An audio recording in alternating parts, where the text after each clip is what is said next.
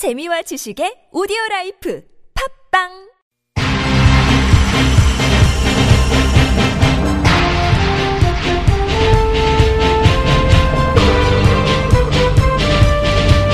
색다른 시선 김종배입니다.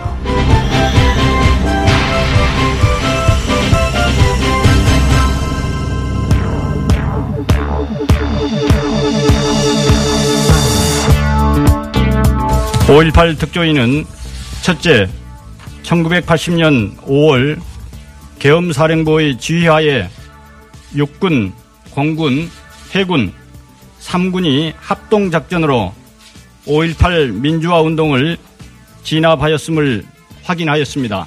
5.18 민주화 운동 기간 동안 육군은 5월 21일과 5월 27일 광주 시민을 상대로 여러 차례 사격을 가하였습니다.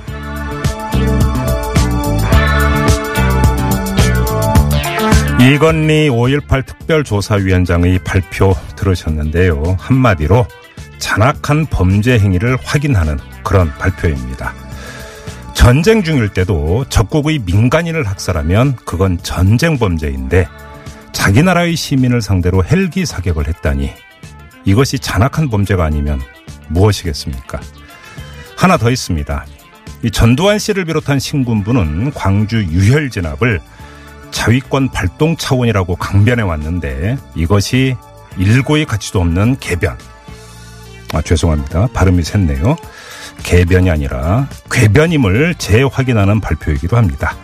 헬기 사격은 누가 봐도 자위행위가 아니라 학살행위이기 때문입니다. 색다른 시선 김종배입니다는 오늘도 우직하게 하루를 정리해드립니다. 지금 바로 시작합니다. 뉴스 따라 읽지 않고 따져 읽습니다. 시사통과 똑 기자의 뉴스 해부. 네, TBS 보도국의 양아람 기자 모셨습니다. 어서 오세요. 네, 안녕하세요. 자, 첫 소식 가볼까요? 네, 조금 전 오프닝에서 1980년 5.18 민주화 운동 당시 군의 헬기 사격이 있었다 이렇게 전해주셨는데요. 네. 어, 국방부 5.18 특별조사위원회가 육군이 헬기 사격을 했다는 사실과 함께 공군도 전투기와 공격기에 폭탄을 장착한 채 대기시켰다 이렇게 밝혔습니다. 충격적인데요. 자, 이 내용은 뉴스부가 끝나는 대로 5.18 특조위원 한 분 연결해서 자세히 짚어보겠습니다. 자, 다음 으로 가죠. 네, 문재인 대통령이 그제 대통령 직속 자문기구 그 정책기획위원회에다가 정부 개헌안을 마련하라고 지시를 했었죠. 네. 어, 이에 따라서 이제 정책기획위가 국민 개헌자문특위를 오는 13일에 출범시키기로 했습니다. 네. 어, 정혜구 위원장이 다음 달 초순까지 의견을 듣고 이달 말이나 다음 달 초에 여론조사를 실시해서 다음 달 중순쯤에는 자문안을 대통령에게 보고할 생각이다 이렇게 말했는데요. 네. 어, 정 위원장은 국민 기본권 그리고 자치분권, 정부 형태를 다 마련할 예정이라면서 어, 또 특위 내에 국민의 여론에 수렴하는 국민 참여 본부는 세대와 지역 성별 등을 감안해서 구성하겠다 이렇게 설명했습니다. 네. 국민들의 의견을 듣는 홈페이지도 만들어진다고 하는데 음. 19일에 이제 오픈할 예정이라고 합니다. 국회 움직임이 궁금해지네요, 이러면. 네. 그렇죠? 네. 자, 다음은요. 네, 북한의 평창 동계 올림픽 고위급 대표단에 어, 김정은 노동당 위원장의 여동생이죠. 김여정 당 중앙위원회 제1부부장이 포함됐습니다. 아유, 설마 설마 했는데 설마가 네. 현실이 되네요. 그러니까요. 예. 이거 이방카도 오고 이제 네. 김여정도 옵니다. 음. 어, 김정은 위원장의 직계 가족 그리고 이제 최측근이어가지고 이번 그 김여정의 방문에 더 관심이 모아지는데요. 네. 어, 통일부의 일단 말로는 제1부부장이란 직책이 있고 또 이제 다른 외국 정상 가족들이 축하 사절단을 파견하는 사례를 감안한 것으로 보인다 이렇게 설명을 했습니다. 음. 예, 예. 아, 또 어제 이제 북한 예술단 본진이 남측으로 내려온 데 이어서 음. 오늘은 북한 응원단 그리고 태권도 시범단이 방남했습니다.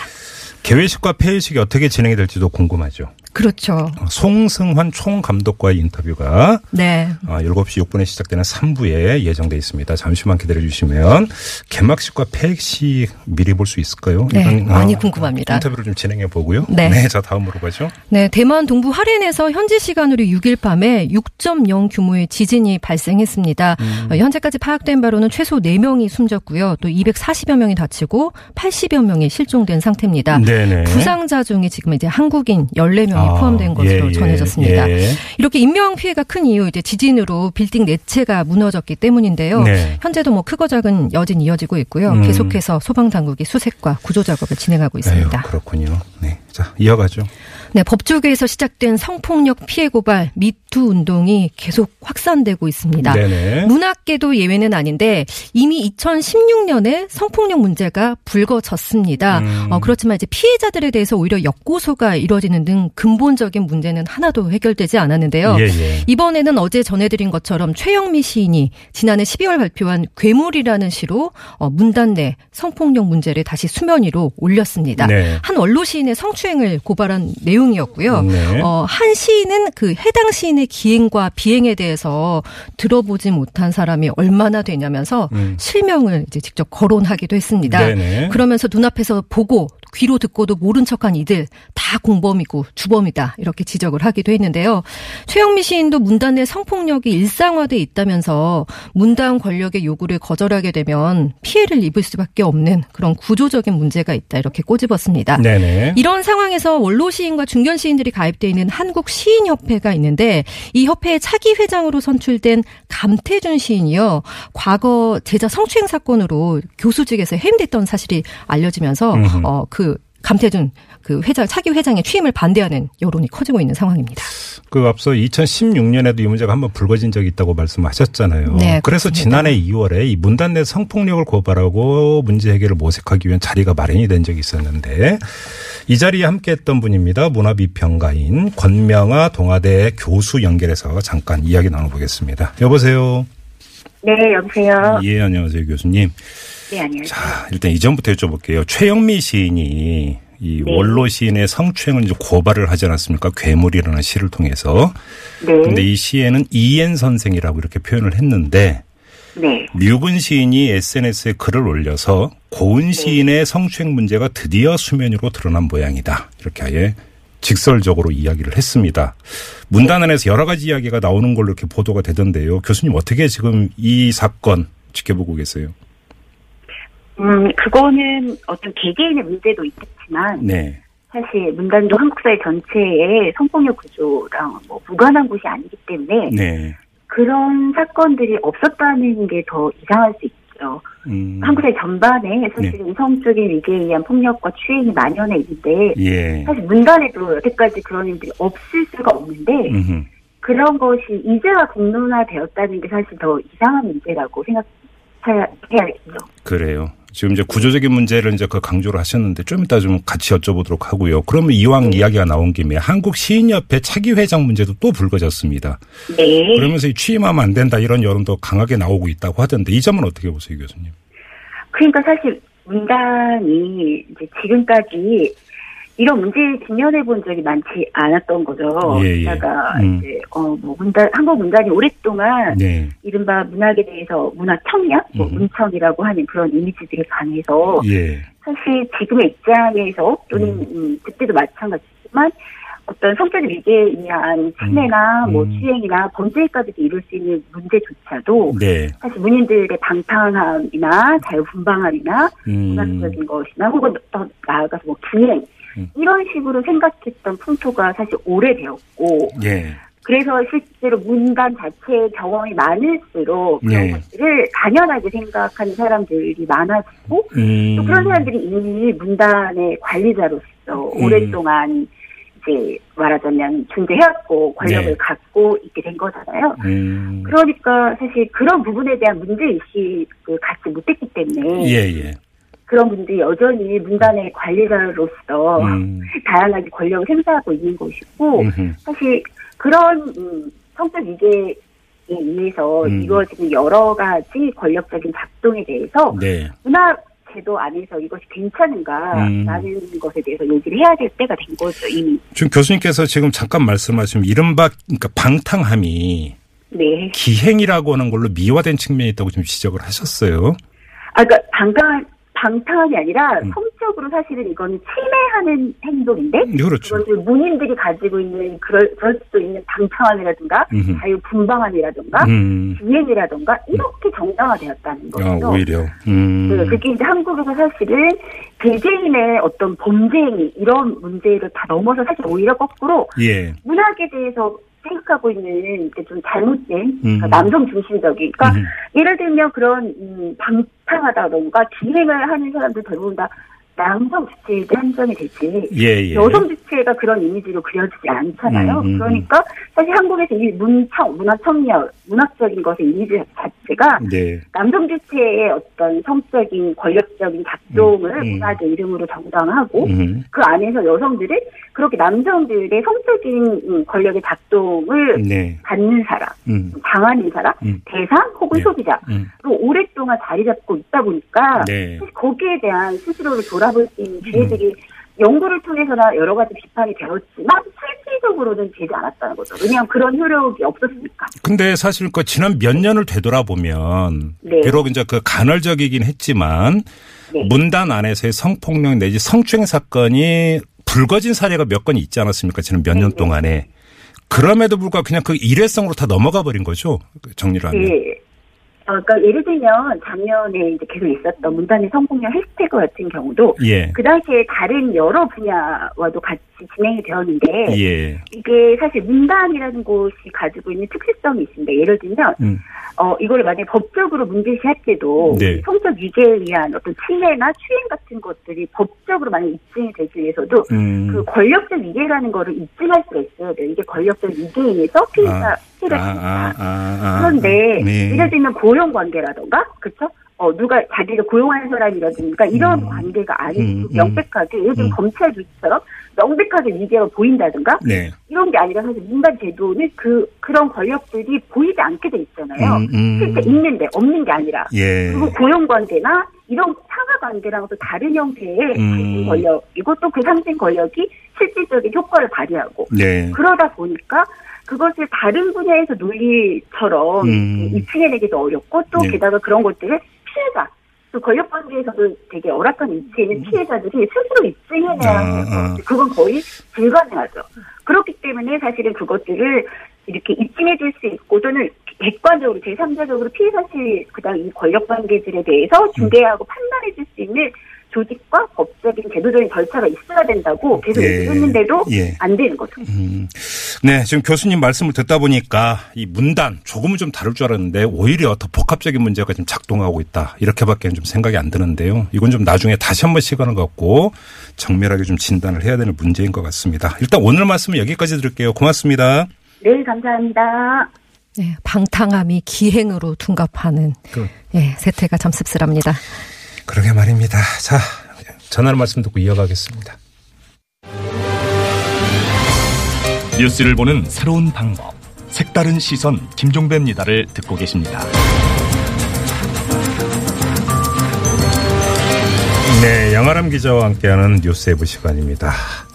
이재용 부회장에 대한 집행유예 판결 후 폭풍이 계속되고 있어요. 그렇습니다. 비판이 상당합니다. 네. 어, 청와대 국민청원 게시판에 보면 이제 국민들의 감정이 어떤지 대표적으로 보여주는데요. 네. 정영식 재판장 관련 청원이 이제 900개 정도 되고 이 중에 이제 파면을 요구하는 청원이 500개가 어, 넘게 예. 올라왔습니다. 네네. 이 가운데서 이제 가장 많은 동의를 얻은 청원이 어 그 정영식 판사 판결에 대한 특별 감사를 요구하는 음, 청원인데요. 네네. 18만 6천 명 가량이 참여를 했고요. 예. 어 정판사를 파면시켜 달라. 이제 음. 이런 청원은 지금 만 명 가까이가 참여를 했습니다. 네. 서울 고등법원 뭐 정문 앞에 개 사료를 던진 시민도 있었다고 하니까 네네. 얼마나 이제 시민들이 분개하고 있는지 잘 음. 나타납니다. 예. 어, 이런 논란을 의식했는지 이제 정영식 부장판사가 직접 나섰는데요. 오늘 조선일보를 보면은 어, 시간이 지나고 사람들 생각이 정리되면 판결에 대해서 담담히 얘기할 수 있을 때가 올 거라 믿는다. 이렇게 말을 하면서 네.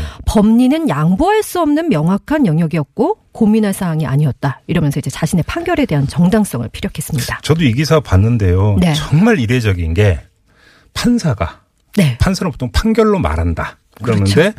판결 이후에 언론의 판결의 취지는 이런 것이고 이래서 내 판결은 정당하다고 이야기하는 거 저는 처음 봤어요. 네, 정말 이례적인 그러니까요. 이유죠. 아무튼 일단 좀 그러니까 그러니까 뭐 이 사람의 논리를 한번 좀 따라가 봤으면 좋겠는데 집행유예를 선고를 했잖아요. 네. 선고 이유를 뭐라고 하던가요? 그 이제 정영식 부장 판사가 말하기를 이제 자기가 가장 고민했던 게 이부 회장의 석방 여부였다 이렇게 말을 했습니다. 네. 그러면서 이제 여론의 비난을 피할 수 있는 가장 손쉬운 결정은 실형을 유지하는 거다. 하지만 고민 끝에 사건의 성격을 고려해서 석방을 결정했다. 이렇게 말을 했습니다. 사건의 성격. 네. 사건의 이제 전체 구도가 사실상 그 박전 대통령의 압박, 강요에 의한 요구형 뇌물, 그러니까 요구를 하니까 줄 수밖에 없었다. 이제 요구형 뇌물이었다는 점에 주목해서 결정을 했다는 건데요. 네. 정 재판장은 어느 기업인이 대통령이 요구를 하는데 거절할 수 있겠냐 음. 이렇게 말했습니다. 네. 그러면서도 뭐 이 부회장이 건넨 금액의 뇌물 성격이 지워지는 건 아니다 이런 단서를 달았습니다. 그러니까 정리하자면 이재용 부회장이 건넨 돈이 요구형 뇌물이었 요구형 뇌물. 이것도 네. 신조 사전에 올라가야 되지 않을까 싶은데 아무튼 요구형 뇌물이었기 때문에 집행유예를 선고했다라는 이런 그 주장인 거잖아요. 네.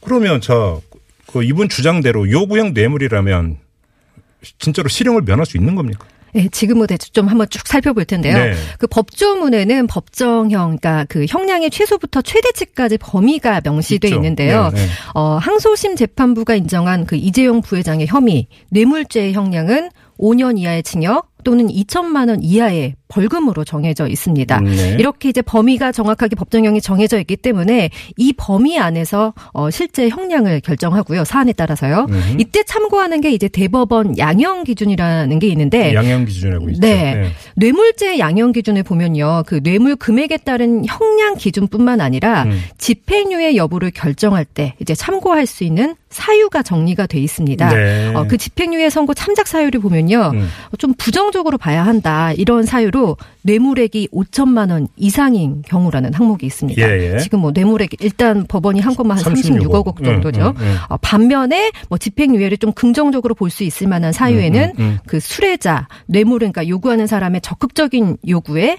수동적으로 응한 경우 이제 이런 사유가 나와 있는데 네. 거기에 또 이제 그 뇌물액이 천만 원 미만일 때도 긍정적으로 집행유예를 볼 수 있다 네. 이런 대목이 나와 있는데 말씀하신 대로 뇌물액이 지금 36억 원인 거죠. 음, 음, 음. 네. 아무튼 그러니까 수뢰자의 적극적 요구에 따라서 수동적으로 응한 경우에는 집행유예를 고려할 수 있다. 네. 뭐 이런 게 양형 기준에 들어가 있다는 거잖아요. 네. 정리를 하면. 그렇습니다. 그러니까 지금 정경식 부장판사의 논리를 한마디로 정리를 하면 법리에는 전혀 문제가 없었고 유일하게 고민했던 것은 양형. 음. 형 언 거 네. 어떻게 때릴 것인가 이거였는데 네. 나는 잘못한 거 없고 양형 기준에 이렇게 나오니까 요구형 뇌물이니까 집행유예 할수 있다고 해서 한 거 아니냐 이런 주장이잖아요 정리를 하면 네. 근데 그건 이분의 그냥 일방적인 혼인의 혼자 생각이고 네. 문제의 좀 본질은 이걸 요구형 뇌물이라고 정말 볼 수 있는 거냐 네. 사실 여기서부터 다시 되짚어야 되는 거 아니겠어요? 그렇죠. 그래서 이제 말씀하신 대로 이게 요구형 뇌물이 정말 맞는지 음. 네. 다시 살펴봐야 한다 이런 네. 지적이 나오고 있는데요. 예. 어, 민주사회를 위한 변호사 모임의 그 김남 금 부회장의 설명을 한번 들어보겠습니다. 2심 재판부는 정경유착 형으로 적극적인 인허가를 얻어내거나 공기업을 민영화하거나 이득을 얻어내기 위해서 하는 뇌물 제공과 강요에 의해서 하는 그런 어쩔 수 없이 요구형 뇌물일이 마치 이렇게 딱 양극단이 있는 것처럼 이렇게 설명을 하고 있는데 실제 사안에 있어서는 정부가 뭐 일정한 정치 자금이나 뇌물 같은 것들을 요구를 하니까 그 김에 우리 기업의 현안 문제도 해결해 달라고 그러면서 뇌물을 주는 경우들도 있고 또는 그 기업의 현안이 있다는 것들을 정치 권력이나 공무원들이 알면서 그런 현안 문제를 해결해 줄 테니까 돈을 내라고 하는 그런 경우들도 있고 굉장히 다양한 내용들이 섞여 있기 때문에 일도 반단적으로 적극적으로 이득을 얻어내기 위한 그런 뇌물과 강요에 의해서 어쩔 수 없이 요구형의 뇌물이라는 것들이 그렇게 양극단에서 존재하는 것은 아닙니다. 저는 있잖아요. 네. 이 김남근 변호사께서 이제 정리를 잘 해주시긴 했는데 어렵게 생각할 이유가 전혀 없는 것 같아요. 음. 자 뇌물이라고 하는 단어에는 의리, 갑한테 바친다라는 뜻이 담겨 있잖아요. 그렇죠. 그잖아요. 네. 의리 갑한테 줄 때 그게 뇌물이 되는 거 아니에요. 네. 잘 봐달라고. 아 그러면 뇌물이라고 하는 거 자체에 이미 수직 관계가 이미 거기는 포함이 되어 있는 거잖아요. 그렇죠. 근데 무슨 요구형 뇌물 따로 있고 뭐가 따로 있다는 얘기가 도대체 이런 해괴한 논리가 어떻게 나오느냐 이겁니다. 그잖아요. 그렇죠. 그래서 이제 음. 검찰도 이번 그 판결을 정면적으로 이제 비판을 했는데요. 네. 서울중앙지검은 그 다른 국정농단 사건 판결에서는 모두 이제 증거 능력, 증거 가치를 인정해서 판결해 왔는데 네. 뭐 예를 들어서 뭐 김종, 장시호 판결이나 문영표, 홍한선 판결이 있는데 네. 이재용 항소심 판결은 이제 안종범 수첩의 증거 능력을 합리적인 근거도 없이 그냥 무시했다 이렇게 지적을 했습니다. 네. 그 안종범 수첩 내용에는 이재용 부회장과 박근혜 전 대통령의 독대에 대한 승계 관련 청탁 내용 그리고 또 이제 최순실 씨의 승마 관련 전달 상황이 상세하게 나와 있고 네. 이미 다른 사건에서 검증된 바가 있다 이렇게 설명을 했습니다. 네네. 그래서 이제 100번 양보해가지고 음. 36억 원만으로 절대 집행유예가 나올 사건이 아니라면서 네. 음. 장시호 같은 경우는 이제 2년 실형, 차은택은 21억 원 횡령으로 네. 실형을 받았다 이렇게 이제 꼬집었고요. 네. 어, 이제 또 최순실 씨 그 1심 선고가 13일에 예정이 돼 있는데 네. 최순실 씨에 대해서 이제 뇌물 수수 부분, 음. 그러니까 뇌물을 받은 부분이 정상적으로 유죄 판결이 나게 되면은 음. 이제 뇌물을 공여한 네. 음. 뇌물을 준 이재용 부회장에 대한 항소심 판결은 명백하게 잘못됐다는 것을 보여주는 것이다. 이렇게 강조를 했습니다. 그 중간 정리할까요? 네. 뇌물 주고 걸리면 좀 무서워서 그랬어요. 이렇게 얘기하면 되고요. 횡령했다 걸리면 일단 토해내면 돼요. 네. 그렇지 않습니까? 그 다스에 대한 수사 보면 그렇잖아요. 정우영 특검 때 갚았다니까. 그 수사 의뢰단하고 덮었잖아. 네. 그러면 돼요. 네.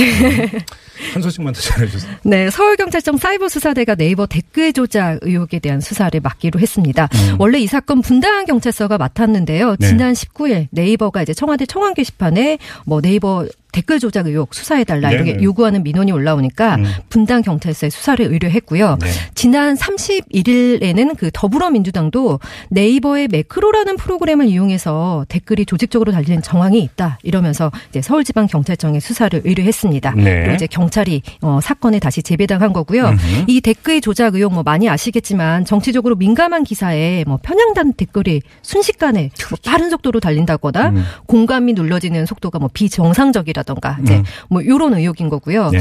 뭐 이러면서 아이디를 뭐 불법적으로 확보한 거 아니냐 이런 의혹도 있는데 음. 아이디를 구매하는 웹사이트가 발견되기도 하고요. 아, 그래요? 네. 네. 아이디를 불법으로 양도하거나 음. 또 해킹으로 정보가 새어나갈 수 음. 있다는 뭐 이런 지적들도 지금 나오고 있는 상황입니다. 알겠습니다. 자, 오늘 뉴스의 오늘은 여기까지 하죠. 네, 양아랑 기자였습니다. 수고하셨어요. 네, 고맙습니다.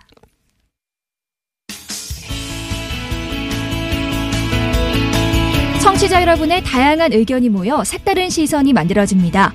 TBS 앱으로 방송 들으시면서 바로바로 의견 보내주실 수 있는데요. 앱을 통해 참여가 어려우신 분들은 50원의 유료 문자 우물정 0951이나 카카오톡 플러스 친구를 통해서도 참여하실 수 있습니다. 여러분만의 색다른 시선 기다립니다.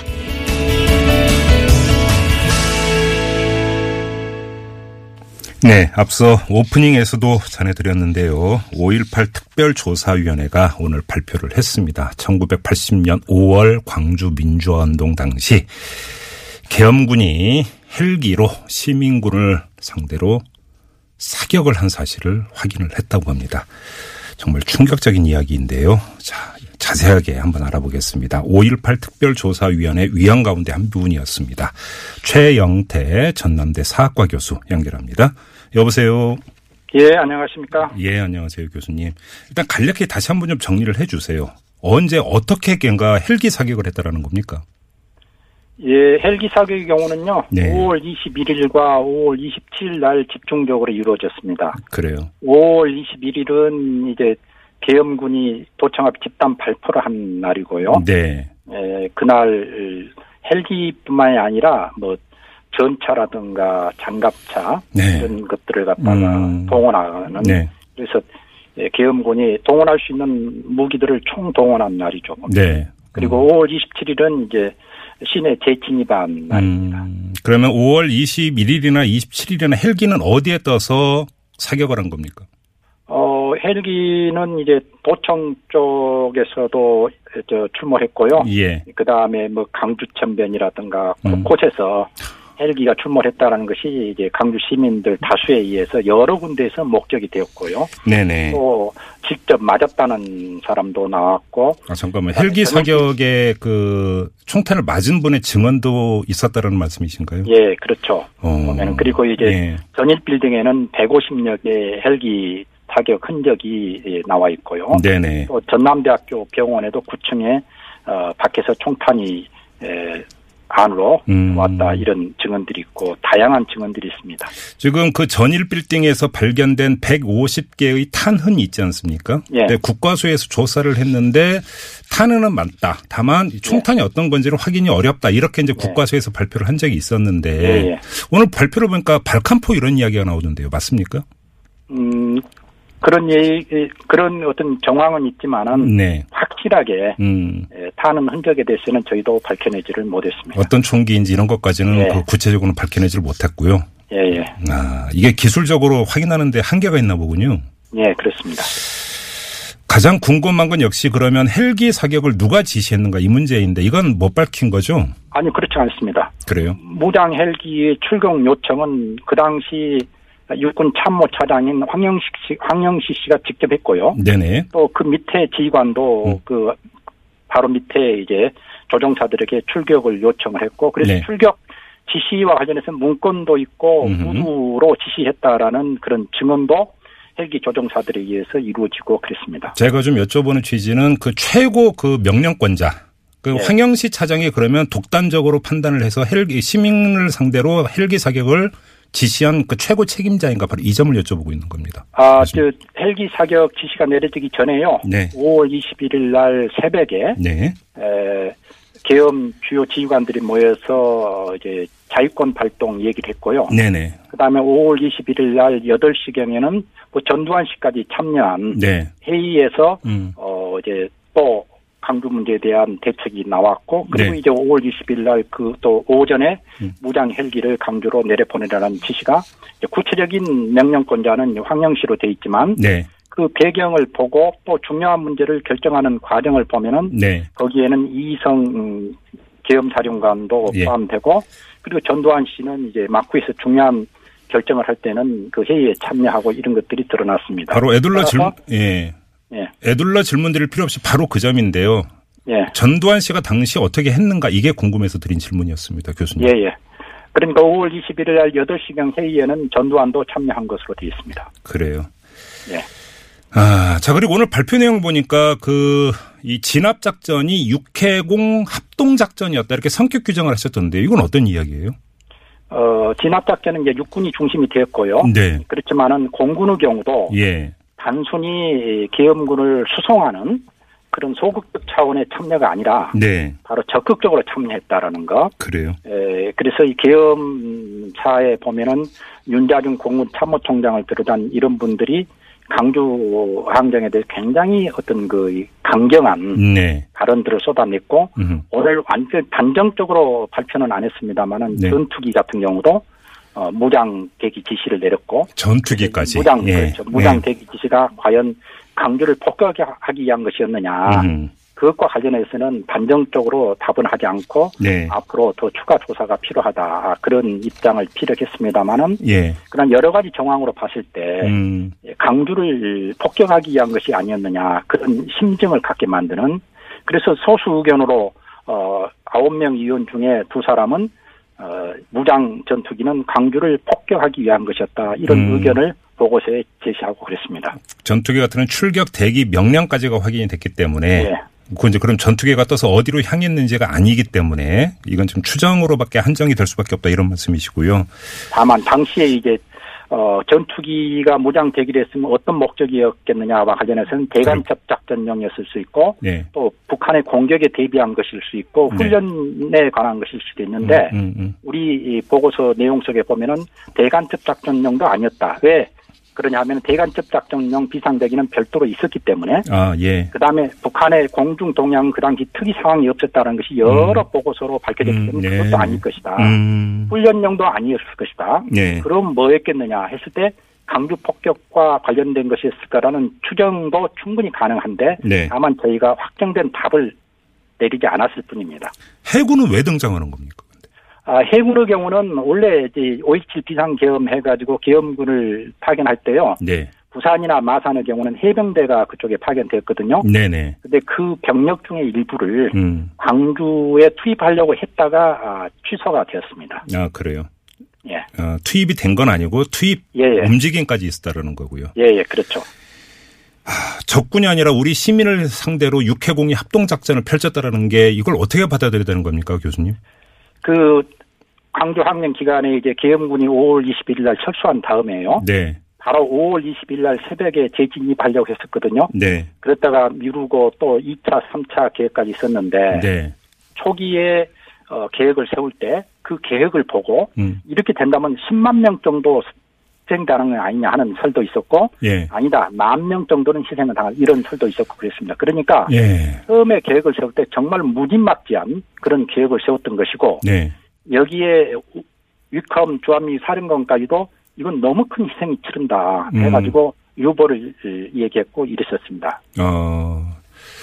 아니 전시 중에도 전쟁이 진행되는 동에도 그 적국의 그 민간인을 상대로 헬기 사격을 하는 건 범죄 행위 아닙니까, 교수님? 그렇죠. 그건 전쟁 범죄잖아요, 그것도. 근데 그렇죠. 자국민 시민을 상대로 이런다는 걸 이걸 도대체 어떻게 이해를 하고 어떻게 정리를 해야 되는 겁니까? 그러니까 5월 21일 날 어, 아침에 강주 전남 이론에는 진돗개 하나가 발령되거든요. 네. 이 진돗개 하나는 전쟁 때 발령되는 겁니다. 아, 예, 따라서 예, 그 예. 당시 계엄군들은 강주 상황을 갖다가 음. 완전히 강주 시대들을 적으로 보고 네. 그래서 그들이 동원할 수 있는 모든 무기를 동원하려고 했던 것이죠. 그렇기 네. 때문에 예. 10만 명 피해설, 만 명 피해설이 나왔던 것입니다. 아이고, 참. 혹시 그 특조위 조사 과정에서 전두환 씨는 지금 생존해 있지 않습니까? 그렇죠. 전두환 씨에 대한 또 조사를 한번 시도해 보신 적은 있나요? 아, 이 특조위의 경우는 네. 이제 수사권이 없거든요. 그렇죠. 강제 동행권이 없기 때문에 네. 거기에서 한계가 있습니다. 그래서 예. 국회에서 특별법이 통과되면은 예. 특별법에 의해서 음. 이번에 특조위에서 밝혀내려다가 못한 부분들이라든가 네. 이진한 부분들 이런 예. 것들은 이제 조사를 해야 할 것으로 믿습니다. 지금 지금 말씀하신 밝혀내려고 했지만 못한 부분이 어떤 겁니까, 교수님 정리하자면? 어, 예를 들어서 이제 5월 21일 날 오후 1시에 집단 발포에서 이제 수백 명의 사상자가 있었지 않습니까? 네네. 그리고 그 때문에 이제 시민들이 무장을 했고요. 네. 지금까지 5월 21일 날 그 집단 발포에 대한 명령 체계가 밝혀지지 않았죠. 네. 예, 계엄군이라든가 당시 전두환 측은 그것은 시민군들의 어떤 그 공격에 에, 응하기 위한 순간적인 자위권 발동에 의한 것이었다. 네. 누구가 구체적으로 명령한 것이 아니다. 이렇게 주장을 했잖아요. 예. 그런데 그날 바로 어, 이 집단 발포에 앞서서 네. 계엄군 지휘부가 무장 헬기를 강주에 출격시키고 시위대들에게 에, 대응하라 이런 지시를 내린 것인데 네네. 무장 헬기를 투입한 것은 어떤 순간적인 판단에 의한 게 아니잖아요. 그건 자유권하고도 상관이 없는 계획에 거잖아요. 그렇죠. 사전 계획에 의해서 네. 상층부의 지시 결정에 의해서 이루어진 것이죠. 네.